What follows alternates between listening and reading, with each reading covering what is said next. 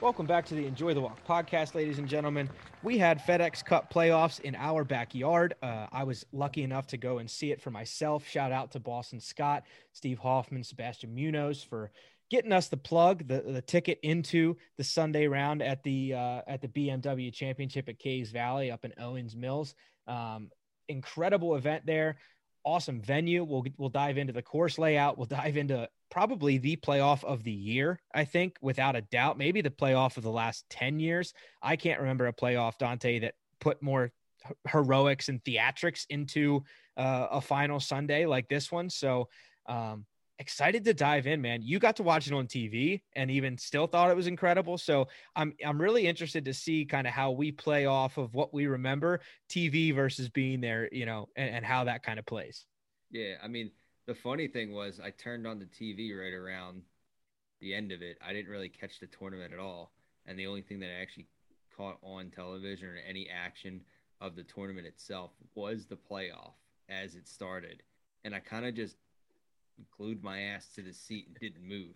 Like I was like I had like all this stuff I had to take care of, and I'm like I was like, like in the middle of it, and next thing I know I just stopped doing what I was doing, and immediately just like stared at the TV and didn't move for the duration of the time. And I I wanted to make sure I didn't miss anything just because after just watching like the first I would say the first two holes, you know, Bryson's bombing it way by him you know, Cantlay gets himself in some in some tricky trouble on on the first playoff hole. Gets him makes the putt when he actually has to. Then they go to they go back and do it again, and it was pretty much I think. I'm trying to remember. I think the second one they just they both hit it on the green and two putted their way, right? Yeah, well, it was crazy too, right? Like the way you mentioned that, and and we'll dive into it. I want to dive into a little bit of the kind of overall experience of how I saw the course first before yeah. we dive into that playoff. But they both struggled at different, you know, points during that playoff, and they both found a way to make things happen to stay alive. Both of them were on the ropes at different points too. So we'll, we'll definitely dive into that. Um, I mean, I, I want to just dive into, you know, first off the the overall venue, um, and talk about how I kind of saw it from from walking into the event. Yeah, what was like what was your strategy like going into the event? Like, how'd you want to experience your time? Because I know like that's what I love about golf too. Is is when you go and it's not like when you go to any uh, arena sports game and everybody sits in the seat and they see the same game. Yeah. Uh, when you go to a golf event, and everybody sees something completely different depending on how you tackle that that event. So I mean, like, what did you have a strategy going into it? I mean, what well, so I, I definitely did. Uh, tee times on Sunday started at 7:30. Now there were a lot of great names going off early, uh, but I had a two and a half hour drive, so I didn't, you know, I didn't want to wake up at you know before sunrise and get there and then spend all day there and then try and outlast the sun pretty much. And, and next it, thing you know, it's like noon, one o'clock, and you're you're shot. And you're shot exactly. So that's actually what time I, I got there. I got there right around one o'clock um, as the leaders were starting to tee off. Uh, with that being said, I did miss big names like uh, Cam Champ. I missed Kevin Kisner, Phil Mickelson. Um, so I did miss a couple of those guys. Uh, unfortunately, Jordan Spieth too. You know, some of the guys that I probably really would have liked to see uh, just were off the course by the time I got there. Um, but I, you know, I got to see the leaders. I got to see them tee off, and that was kind of my plan. So I got there. Um, my first, you know, initial spot was like, all right, let's go watch these guys warm up. Uh, tried to get to the range uh, to see Bryson, Cantlay, Rory. Um, and actually, as I got to the range, Rory was just walking off, so I didn't get to see him hit any balls. But I got to watch. Um, I got to watch Abe Ancer hit some balls. I got so- to watch um, Xander Schauffele, who actually played earlier that morning kind of come back to the range and try and work on some things. So that was cool too, seeing him work on the range at the same time as these leaders were going off. What was your experience with like the range? Because I know a lot of people say like, right, you have all these different avenues you can take on when you want to go to a course and see what you want to see, right? You can follow a player, you can walk every hole, uh, you can just post up at a couple group of holes. But a lot of people now are telling you to go to the range, like just mm-hmm. go sit back and just – watch these guys in the rain. Like now, from what I'm hearing, it, is that really as hyped up it it's supposed like as they're saying. Here's The here was my like, funny experience. Um, obviously, like I said, the last two groups were there. So Abe Ancer was hitting balls, DeChambeau was hitting balls, Cantlay was hitting balls, and and Cantlay was the farthest left.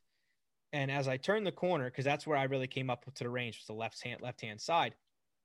Cantlay was hitting balls, and there really wasn't a lot of people around Cantlay. Um, and so I kind of just was able to walk right up to the fence line and, and take some videos of him hitting balls. And let me just tell you before I even dive any further into my range experience, how just accurate this dude is with every club he pulls out of his bag.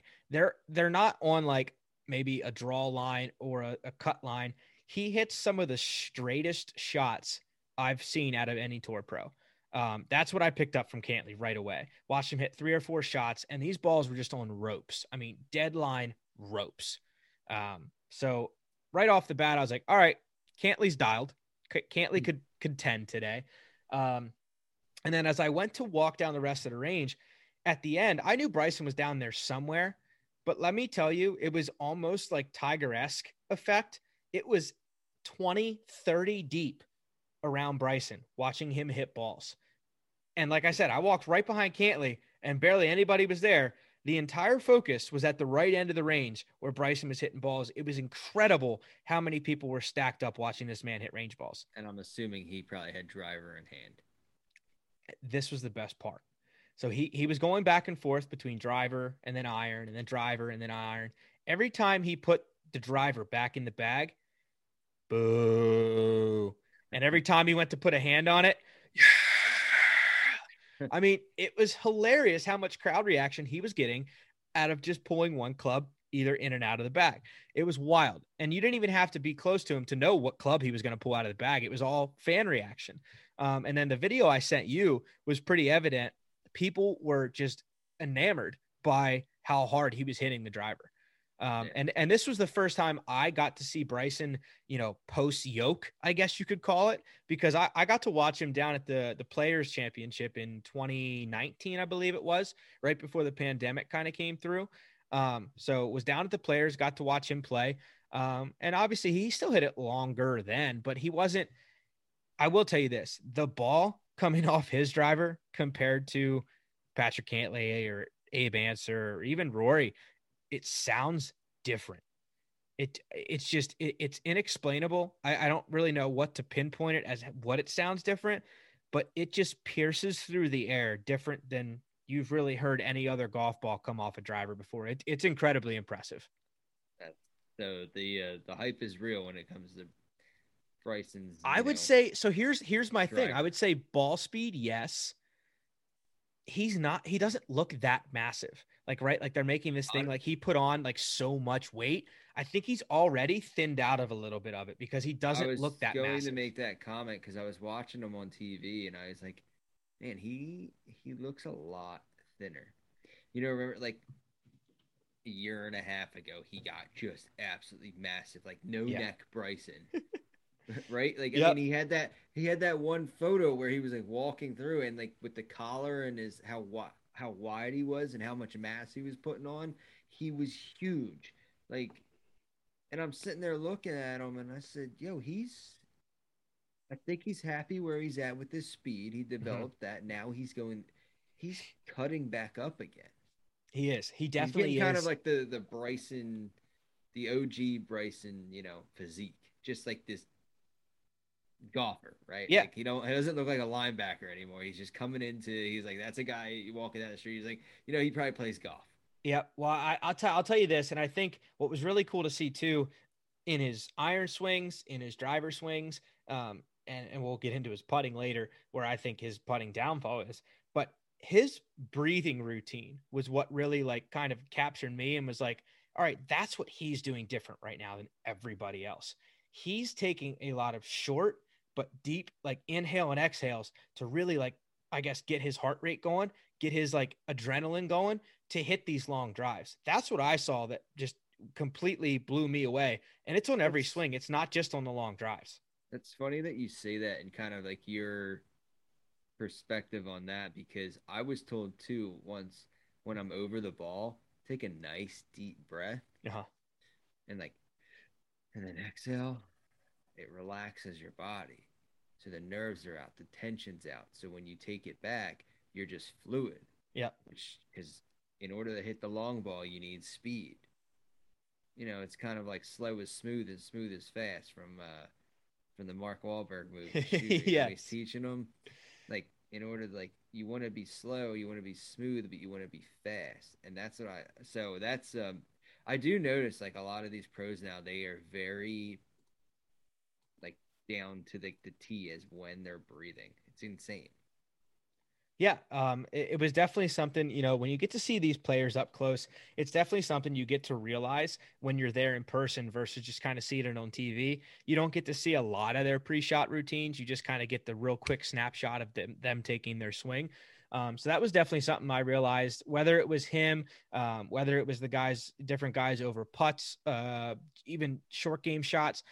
All these pros have such a unique breathing routine and all of it boils down to how have they figured out to calm their nerves to hit the the perfect shot in the right time and I, I, think that was something that I even told my dad when I was driving home. That was one thing that I realized. I was like, man, I, I could really gain something from that of learning some really, breathing techniques. I mean, it even kind of goes back to, you know, going back into like the gym or working out or doing yoga is like make sure you're regulating your breathing, your breath, and because you know tensing up isn't going to get you the the full effects of yeah. what you're trying to do or if you're trying to push out weight you know heavy weight make sure that you exhale and not it's insane how effective just breathing and taking a simple breath is. You'd be like oh well it's just breathing. Well no like you breathing like the correct proper way within the, the activity or the sport that you are doing is going to benefit you greatly for the outcome that you're looking for. It's insane. Absolutely. And so, I mean, right off the bat, that was kind of something even three or four holes in, I noticed, and I was like, man, I'm going to, I'm going to look out for that the rest of the day. Cause I, I think I see it, but I want to, I want to confirm that I'm seeing it. And, and the more you looked for it, the more I saw it. Uh, every pro had some sort of breathing, uh, you know, mechanism that they were using on full shots or putts or whatever. And, and that was really cool to see. And, um, so yeah, so that's, you know, that was my range experience. I saw Bryson getting hyped and the fans absolutely loving it. Um, and, and the fans did not disappoint the rest of the day. As loud as they were around the range, they were that loud on every tee shot, on every hole. Even if you were four or five holes away, the focus was on that Cantlay DeChambeau group, especially as the day ran on they kind of separated themselves from the field, obviously getting to 27 under. Late in the day, they were four strokes clear of the lead by the time they got to like 13 or 14. So basically, everyone had kind of, if you weren't following the, uh, what I would call a killer pairing of Sergio Garcia and Jon Rahm, if you weren't following those guys or if you weren't following, um, the Rory McIlroy group, which had a ton of early followers because people thought he could have made a push. Um, everyone was circling back to watch that DeChambeau Cantlay because it turned into a prize fight at the end. Really, it did. I mean, back and forth between the two guys, um, but it was just it was crazy to watch those two duke it out. But early on, um, I went from the range off to the first tee, watched the leaders tee off, and then tried and follow tried to follow Rory for about three or four holes. And I think Rory might be the most underrated yoked player out there right now. He looks just like a powerhouse right now. He's still got that classic Rory strut that makes him look like the cockiest mother effer on the on the golf course. I mean, chest out, just strutting his stuff. Um, he didn't bring his best stuff, yes, on Sunday, but I mean, from a look perspective, boy, does he look good right now. So he's just he's that yoked, I guess you could say, or that in shape. Dude, I'm telling you um, what, I think from an all around athletic perspective, you could go put Rory McIlroy I, I think on a on a football pitch, you could go put Roy McIlroy probably in the you know rugby sevens. I think he could compete in a rugby sevens. I mean, he just he looks sturdy. Like legs look fit, upper body looks sturdy. He just looks good. Um, and I I think you know people always knock Rory for you know maybe being a little bit past his prime and missing his chances. I think Rory's still got a good eight to ten years left in him if he stays as fit as he is right now. I'm sure. I mean, these guys are so intact with their their diet and their regimen and their workout routines. I mean, it's it's a full fledged job. You know, it's it. it ain't no hobby, as they as some like to say. It's crazy how much they're putting into into it, and and that's kind of like, you know, we go back and forth on that, like the whole distance debate. Like the golf's really, it, it's not the hobby that some of these guys got lucky into and struck gold and were able to win some you know, big prize funds. Mm-hmm. I mean, these guys are coming out and they're putting everything that they have into it. I mean, they they are becoming athletes, and it's it's not like you go back to the distance debate. It's not because they're yeah they hit it far. It's because they're putting in the work and they're studying and they're and they're exercising the, the muscles and eating the right foods in order to give them the best performance when they step it on to the first tee. No, absolutely. And I think, you know, when you talk about that kind of focus on optimizing every last ounce. One guy that I was just absolutely kind of shocked with. I know everyone talks about how long he is for his, his stature. Abraham Ancer. he pummels the ball for as short as he is. And when I say short, I'm like shocked at not only how short, but like I felt like if the wind blew at Caves Valley the wrong way, it would take him off the golf course. He's so skinny. Like He's not talking Dante meaty. short then. We're talking Dante short and we're talking like string bean. I mean, like clothes could have been falling off of him. It was he, he's that skinny. It, it's it, it amazes me the power he puts behind the ball for how tiny he is. But when you talk about pound for pound, one of the best I think hitters on tour, Abe Ancer's your number one guy. And, and accuracy, some of the wedge shots and, and iron shots he was hitting, they, they never left the pin. Um, he he was fun to watch, and, and one of those kind of underrated guys who I'm not gonna lie, I didn't expect to really enjoy watching because I just kind of forgot he was there. He was kind of the one of the mundane guys, even though he was T two, T three. Um, but boy, he was fun to watch. Yeah, that's I see. I always like you know power with my short people over here, my short guys, all my shorter players because and that's what's great about golf. It's not like certain sports where, you know, unfortunately you have to be a certain height or a certain size. Like I mean, look at you got Rory who's you know, he's five seven. He's on the shorter side, but he's like massive. Um, and then you got like kind of like DJ who's like this tall, lanky string bean dude that just produces all this speed. And you got Bryson who's a decent size, but just like just straight up fit and doing everything. And you got guys like Abe Ancer and, and Brian Harman. Like I love watching Brian Harman because we're the same height, like same stature, and I mm-hmm. just love watching him play because you know that's that's someone of my of my size to where like oh I can really emulate that guy and copy kind of like what he's doing, even though he's a lefty. But I, I love to see it, and that's that's awesome to see. Like they, these guys can they can still get after it. Don't matter like the size that they are. Yeah, for sure. And it's like it was one of those things too where uh, Caves Valley made everybody look small this weekend. Like the the undulation on this course, the the kind of grand um, elevation change that was at this place was was bar none. I mean, it, it it definitely stacked up there with maybe top three courses as far as elevation change that I've ever gotten to walk. Um, Baltimore golf is just different, man. When, when you get into the foothills of like the Baltimore metro area, the Owings Mills area, Reisterstown, even Baltimore Country Club, the East Course, where they've held a couple amateur events. They've held the PGA back in like 1928. They held the Big Ten championships there. They've held NCAA championships at Baltimore Country Club. Um, Baltimore, like suburb golf, is just in such grand mountains that it, it amazes me the challenge that should have been there for these guys and then how low the guys took it this week like it, it was it was an incredible uh, contrast to I think a lot of the golf courses that I play down here and like the Eastern Shore that are pretty flat. Even some of the courses, I mean, from what I understand and, and been there once or twice, running deer's not that crazily undulated. It's kind of flatter than most. It's still got some hills. It it's undulated by by manpower. Correct. It's not undulated by the the terrain of the area because I mean at that point you're just getting closer and closer to the shore and to the beach and it's just flat walking out into the water. The course the course is designed to have undulation. You're not building a course within the hills. 100%.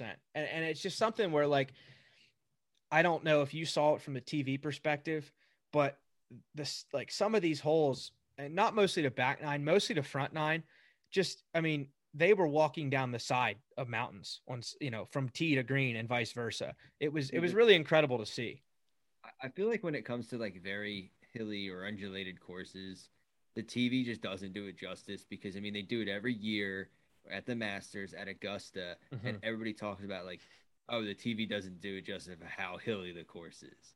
I, I, I just think it's hard to get that on camera, and I'm actually shocked that you going over this course and kind of the area because Baltimore doesn't strike me, or I guess you can say the northern side or the outskirts of Baltimore, right, doesn't really strike me as a hilly area. No. And that's what I think blows a lot of people's minds. Like I was on the bus going into the golf course with a, with a couple like even like locals and they were telling a lot of the folks around them that weren't locals, you know, oh man, this this course is a tough walk and like a lot of people are like, "Really? Like we're in Baltimore. Like it should yeah. it, how how tough of a walk could it be?" And and I'm telling you this, I got my fair share of steps in of well-earned steps up and down the sides of of Caves Valley. It was uh it was a lot of fun to see and it's just like it puts into perspective too um just how whether you want to admit it or not, how athletic these guys are. They walk this course in the pro am. They walk it for four days if they make the cut, and and they're still when Bryson and, pa- and Patrick Cantlay's case, play seven more holes or six more holes and they're still out there grinding and not you know getting defeated by the golf course it was uh it was a trip to see it and i got to give not only caves valley maintenance the credit because the place looked immaculate but just give uh the designer of caves valley some credit too some of the some of the looks on some of these holes are just they, they're so grand you think you're in like a completely different world than just outside of baltimore that's I think that's just like something that you just love to say. It's kind of like mountain esque, right?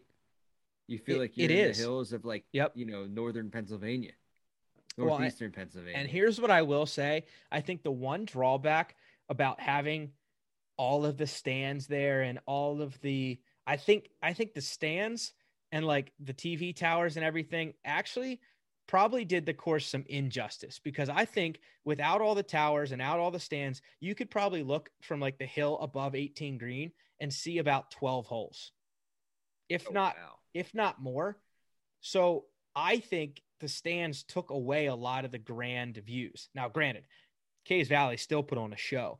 But just for example, when you're standing at 17T, you should be able to see 18. You should be able to see 10, 11, 16, 15, uh yeah 15 and 16 coming down like there should be at least a five or six hole view just from that one point alone let alone other spots on the property so um obviously an incredible course nonetheless and it still showed out and was incredible views for the tv and in person but I, I think, and, and I would love nothing more than to go back when all these stands are back down and just be able to see the property again and kind of get that contrasting view from what I saw there during the BMW.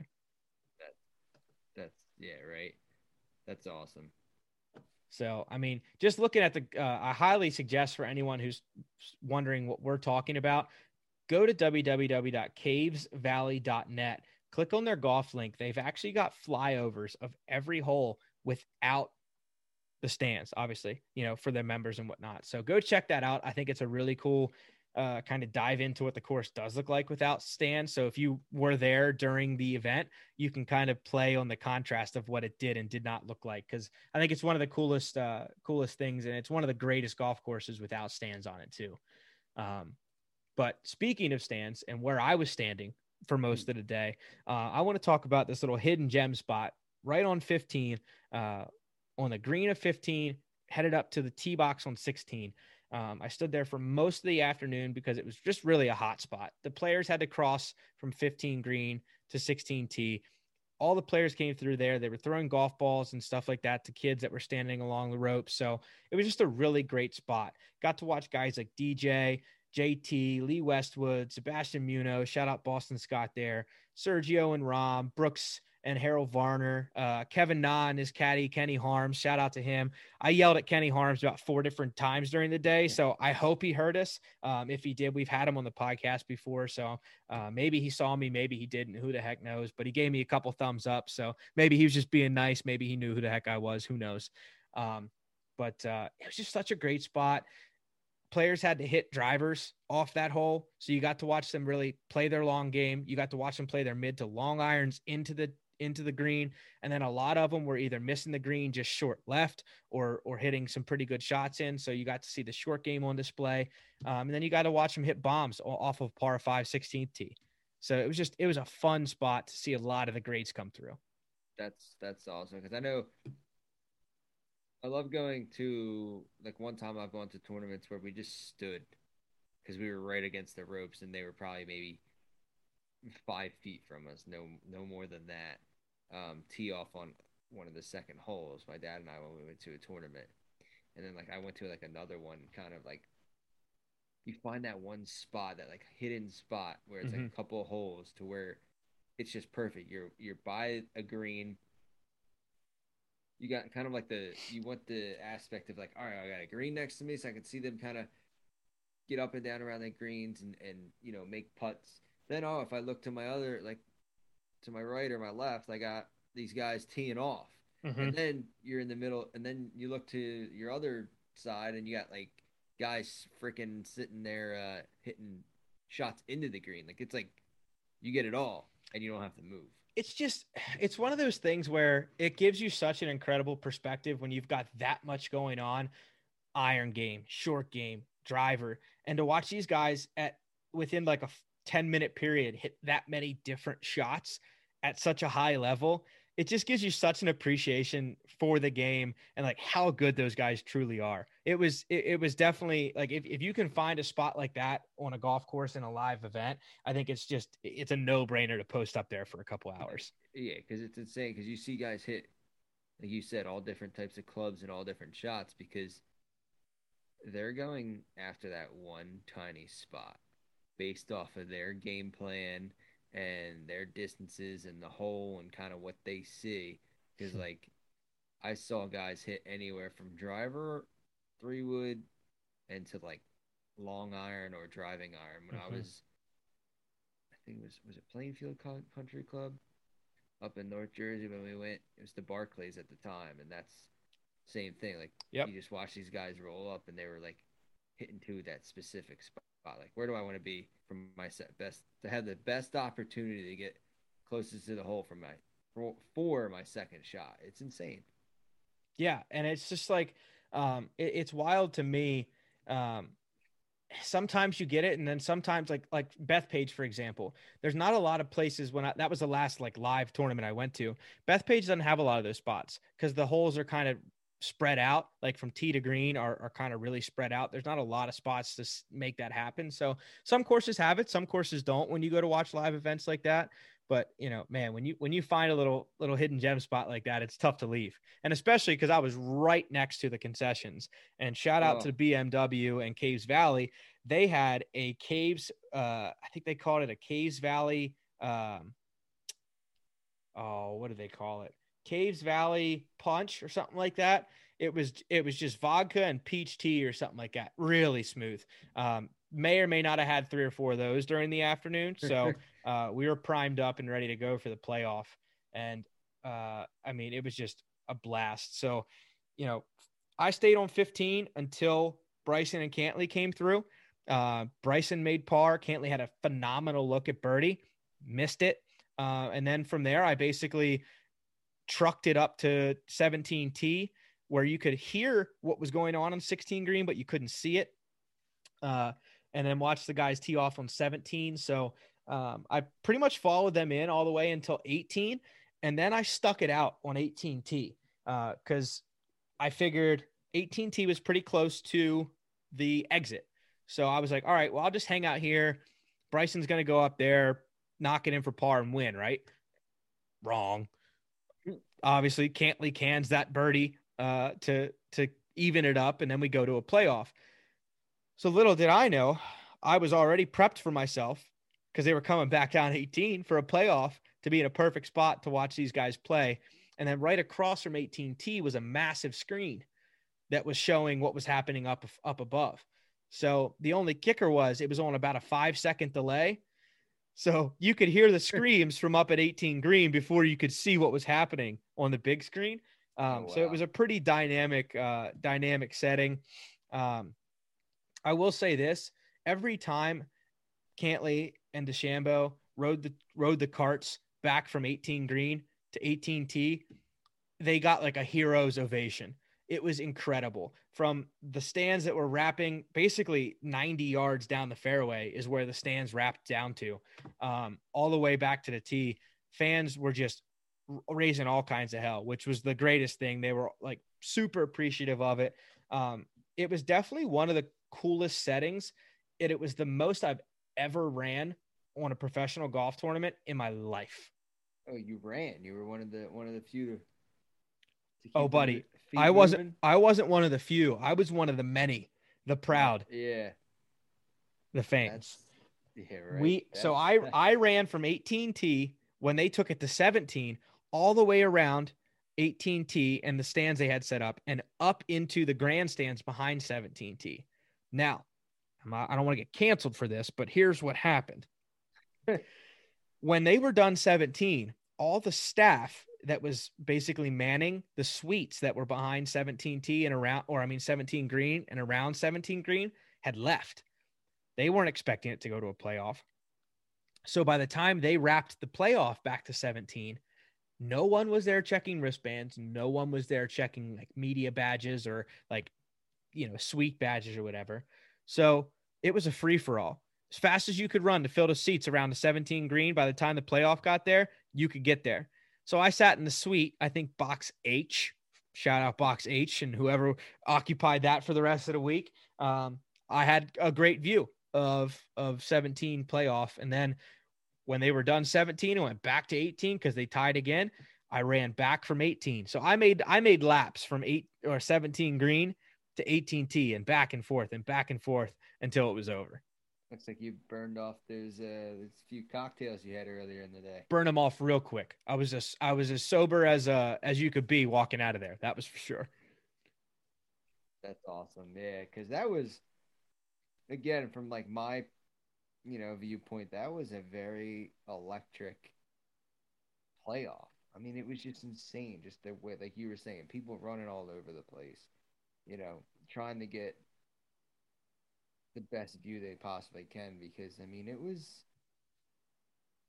I mean, I'm, I'm trying to like compare it to another sport as to like how I can feel like like a certain like championship. It almost kind of reminded me of um the Super Bowl with the with the Eagles and the Patriots, where the game was just constantly back and forth. It was just touchdown yes. after touchdown after touchdown after touchdown, you know, back and forth, and that's how it felt because it just, you know, Bryson either got himself in the trouble or Cantlay got himself in the trouble, or when someone needed to make a putt, they did. And like my favorite hole out of all that is Bryson hits a shot on that par three, sticks it close.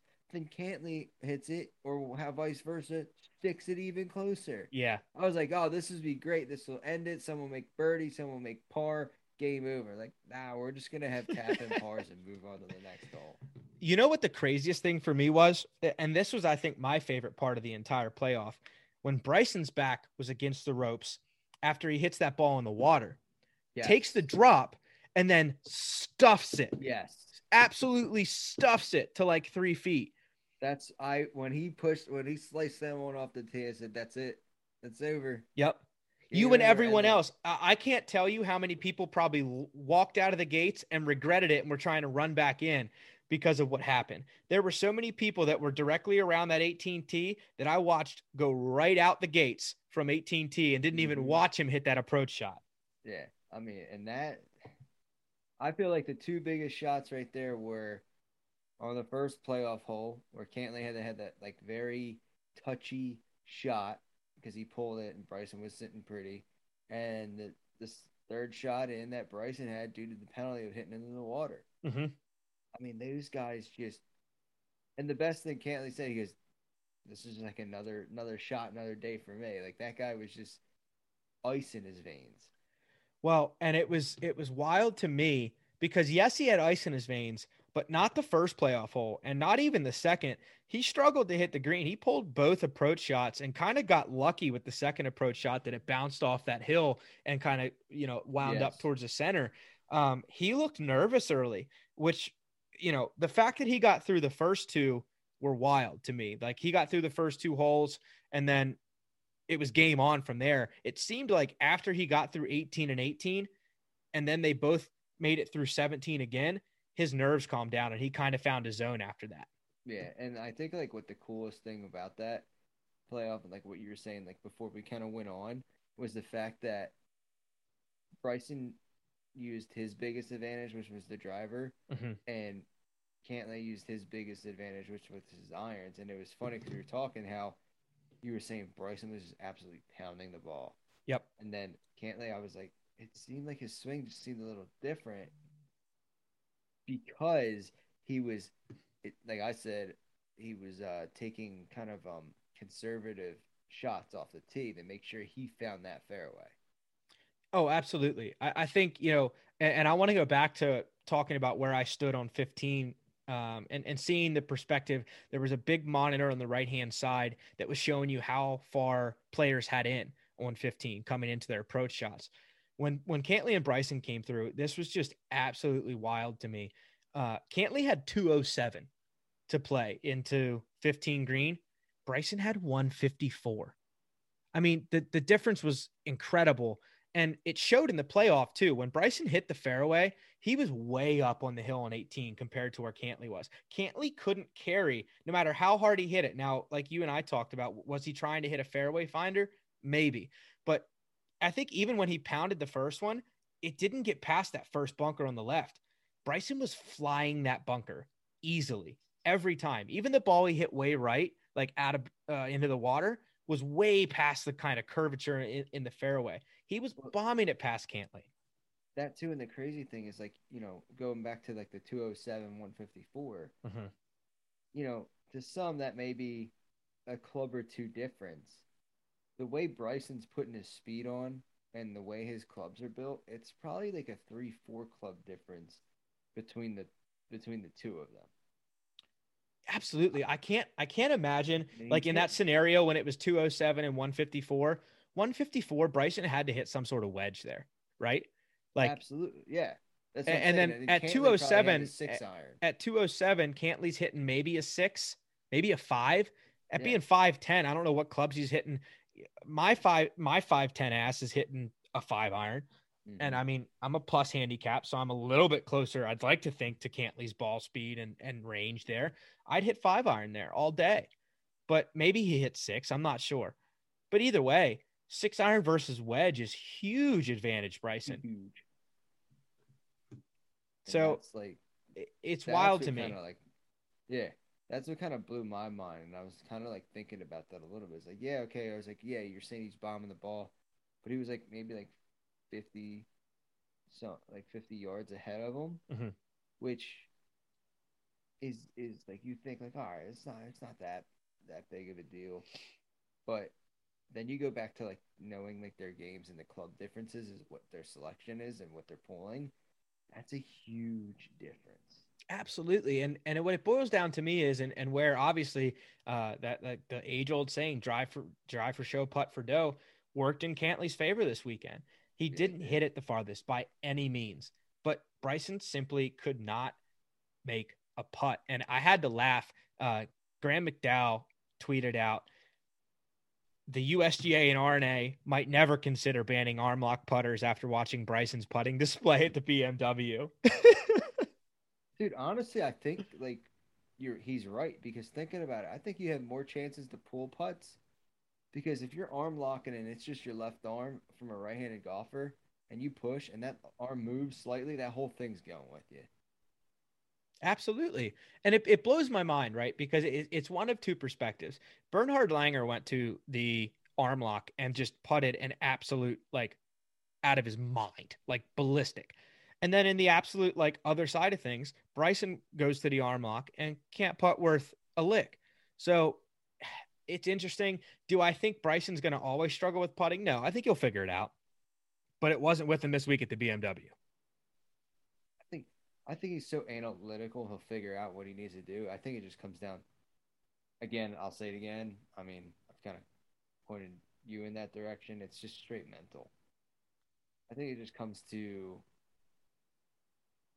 even like me and even everybody with multiple putters. If you have like more than three putters, you have you have some on the mental game side of things when it comes to putting. Mm-hmm. You might you might have some struggles.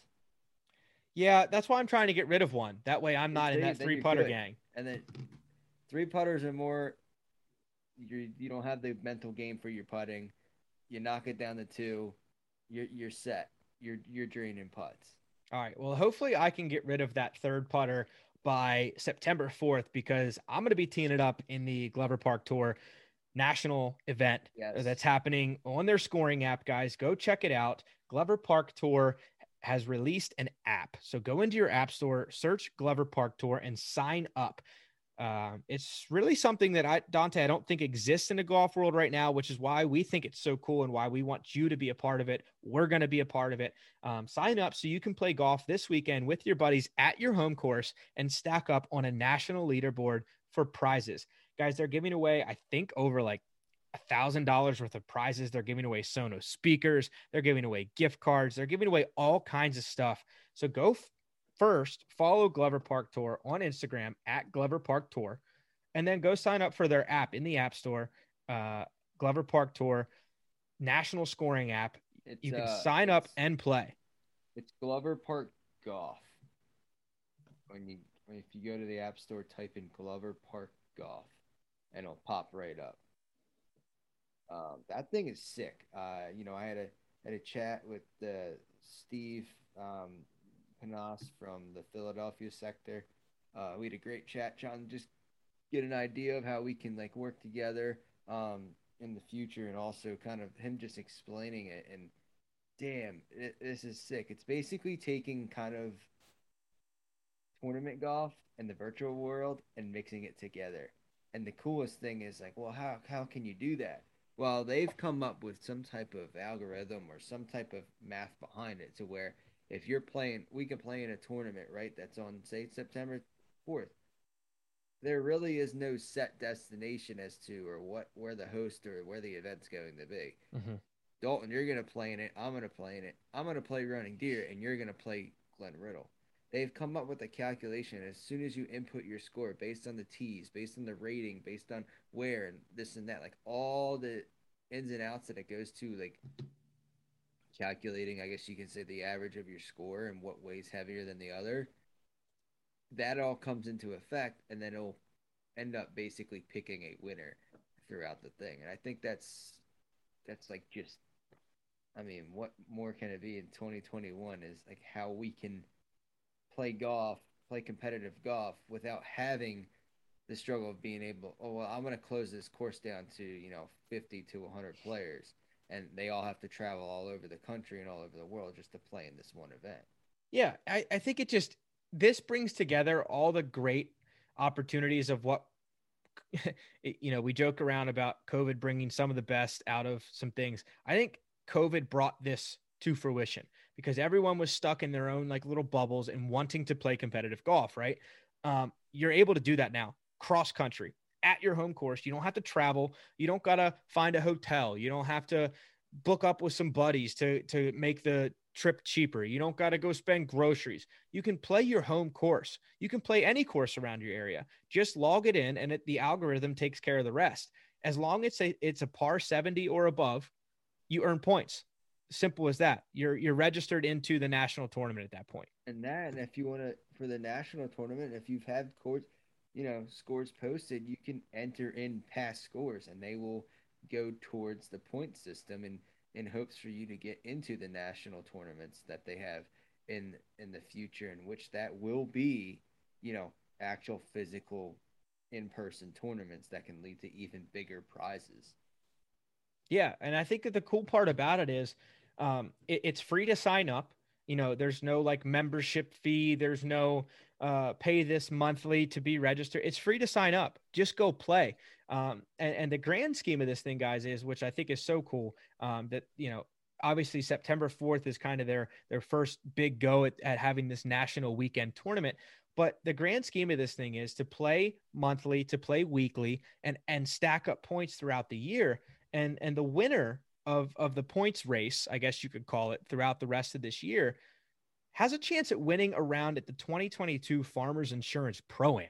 Like we aren't messing around here anymore. We're we're talking about going to play with the big boys in a pro am at Torrey Pines at the Farmers Insurance. Uh, you can bring a friend as the caddy. You know, you don't you aren't stuck with some random caddy. You can bring a plus one per se as your caddy out there. You get VIP access to the rest of the tournament. Um, we're talking about some legitimate prizes here that are up for grabs if you go sign up for Glover Park Golf. Yeah, and that's that's getting, you know, that's getting yourself into like obviously there's you're gonna have you know qualifying. There is a qualifier for that. Um, that's an actual in person um, tournament. But in order to give yourself a chance, it, you don't have to worry about having to travel to these destinations and spend all this type of money. You can just go out to your local course, your local muni, or if you belong to a, a private club, semi-private club, you name it. You go play your weekend round, post that score, get some points, and in hopes that you're in the top, you know, say 25 points leaders, and you're getting an invite to the qualifier to get yourself to win some absolute amazing prizes and chances to play at some, you know, events that you'd probably never thought you'd ever step foot on. Yeah, and I think the other thing is is too right, like within the app, which I think is probably the, the the best part of it all you can interact with other members you can kind of create groups with other members chat with other members create your own profile and and just really interact with people all over the country so not only is it this golf event where you can actually go play golf log golf track your golf but you can also start to network with other people around the country that are playing in Glover Park Golf. So, um, guys, like I just I can't say enough incredible things about it.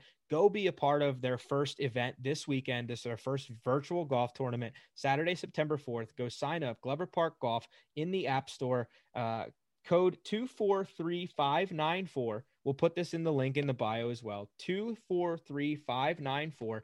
Um, you can go follow Glover Park Golf as well as they update you on how to sign up.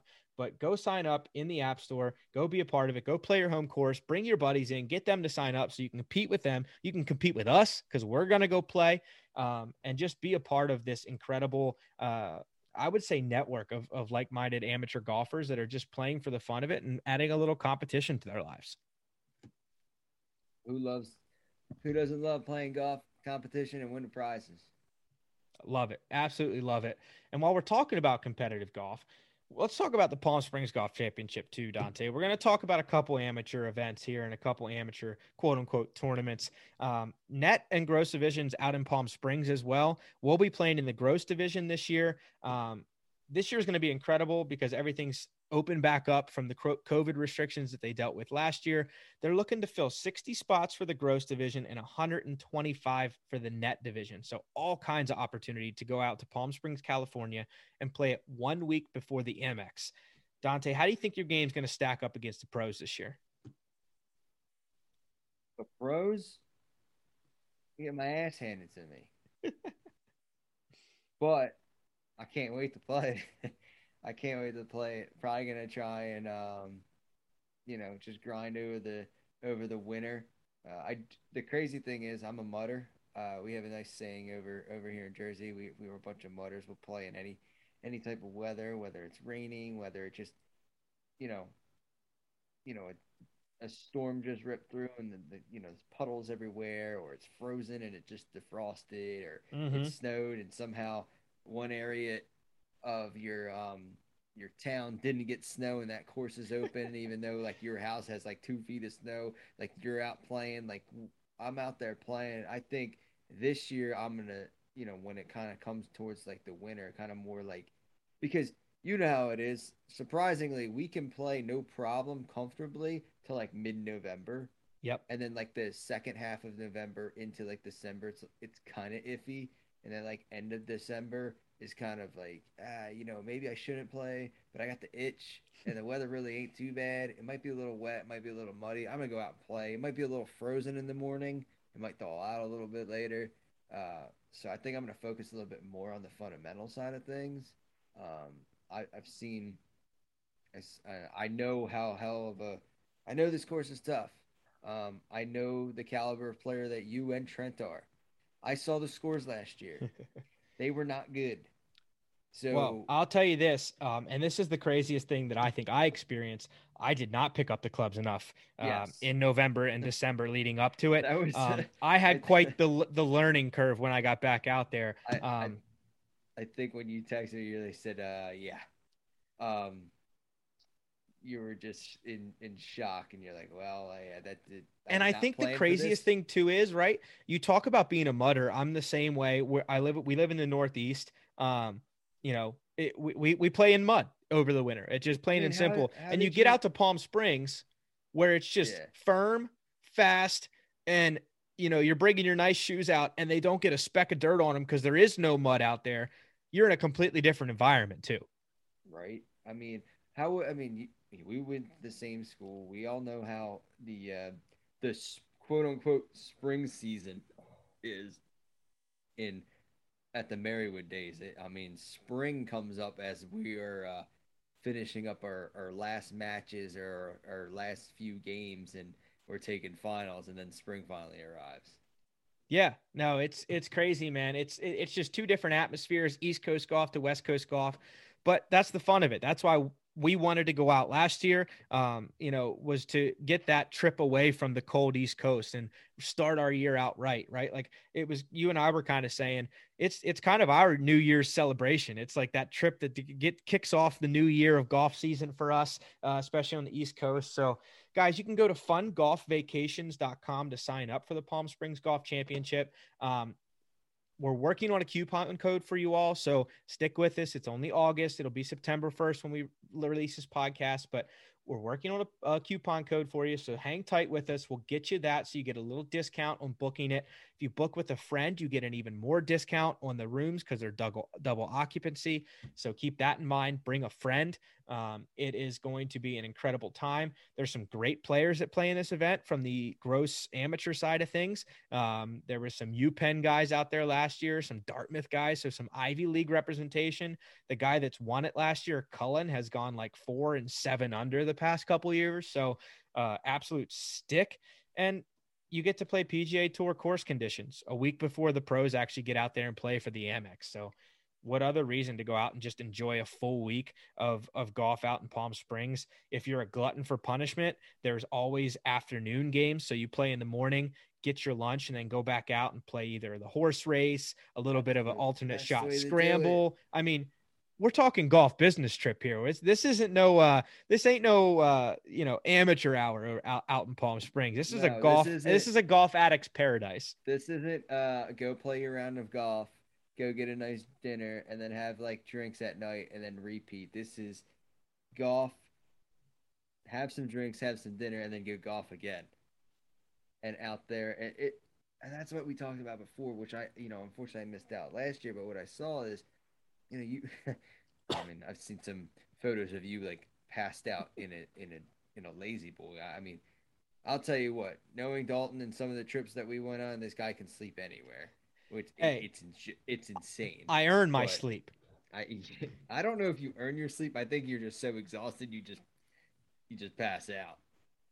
That's not too far from the truth. but it's fun. It's like that's that's what I go on golf trips for. I go on golf trips, especially when I'm going across coast, to pick up the clubs in the morning and play as much possible golf as I can from sun up to sundown, and then hit repeat for the entire time I'm out there. Because that's what I'm going on the trip for. Yeah, you you know you're spending your money. You're going to like these prime places. It's like why do I want to go spend all this money to just sleep in and wake up when I can do that at home for free? Oh, how absolutely. see- that's how I've been seeing like my vacations. Well, like, and don't get me wrong, a lot of my vaca- my vacations have been golf vacations, or as they like to say, golfcations.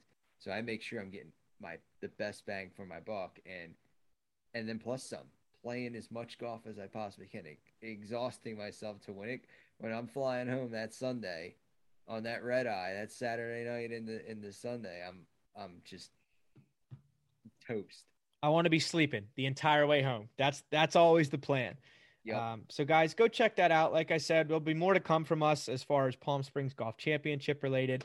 Uh, so be on the lookout for that. Um, stay up to date with everything from us at Enjoy the Walk. Um, we're kind of revamping our email list. So go subscribe to that at www.enjoythewalkpod.com, as well as follow us, following us on Instagram and Twitter at Enjoy the Walk Pod. Um, you guys can check out that as well. So uh, be on the lookout this week as well on our YouTube page, the Royal New Kent full front nine video from Dante and I's trip out there in April. Um, some some funny scenes, some uh, frustrating scenes, and overall just some incredible scenes of Royal New Kent and how incredible that golf course is as well.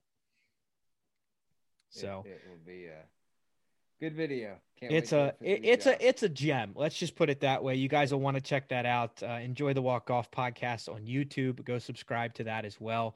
Um, that's it from us this week, guys. As always, uh, get out there, carry your clubs, and enjoy the walk. Um, we will have uh, another kind of BMW recap as we'll have um, one of their teaching pros on the show here coming up, uh, possibly end of this week, maybe next week. We'll keep it as his own show, uh, but he'll come on and kind of talk us through what it was like behind the scenes at the BMW all weekend long, making friends with tour pros, regripping some tour pros golf clubs, and getting to hang out with one of the top touring instructors um, on the PGA Tour right now. So um, he did all of that and more from inside the ropes at the BMW. So we'll get his uh, his two cents on how fun the week was from his perspective as well, because I know it looked like a hell of a lot of fun from my experience uh, being there, and I know Dante, it looked like a hell of a tournament when you were watching on TV as well. So.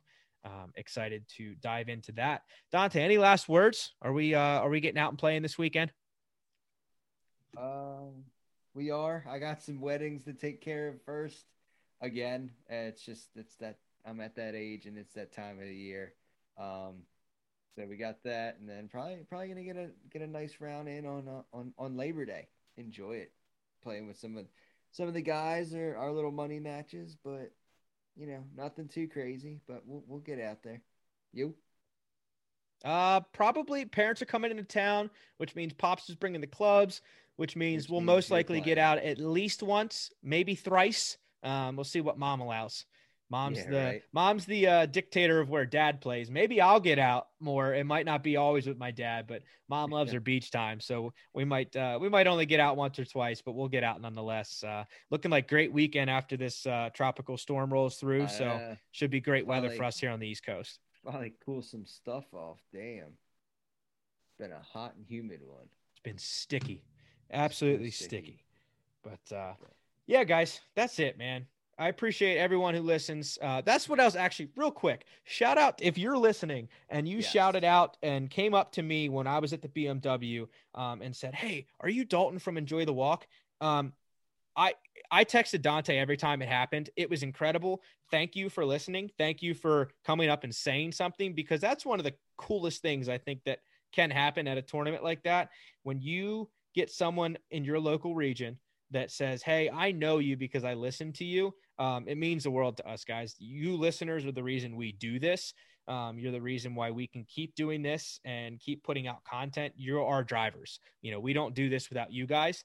Um, so thank you to everyone who came up and said hello. Um, it was incredibly like inspiring to us both to say, Hey, we're actually putting out content that you guys listen to. So I um, wasn't even there and I was in awe. I mean, dude, when I tell you, um, it was just like holy shit we are actually doing stuff that like people appreciate.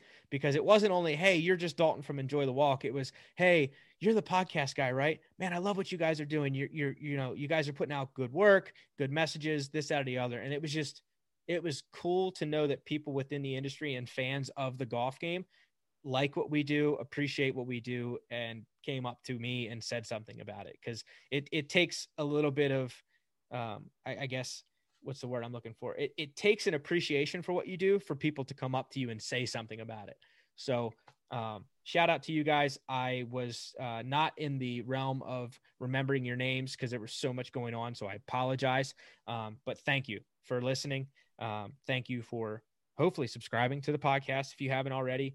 Um, and do me a favor, if you did come up to us, share our podcast because it would mean the world. Um, that's how we get, you know, the exposure we do is not only Instagram and Facebook, but word of mouth too. So uh, appreciate everyone who listens.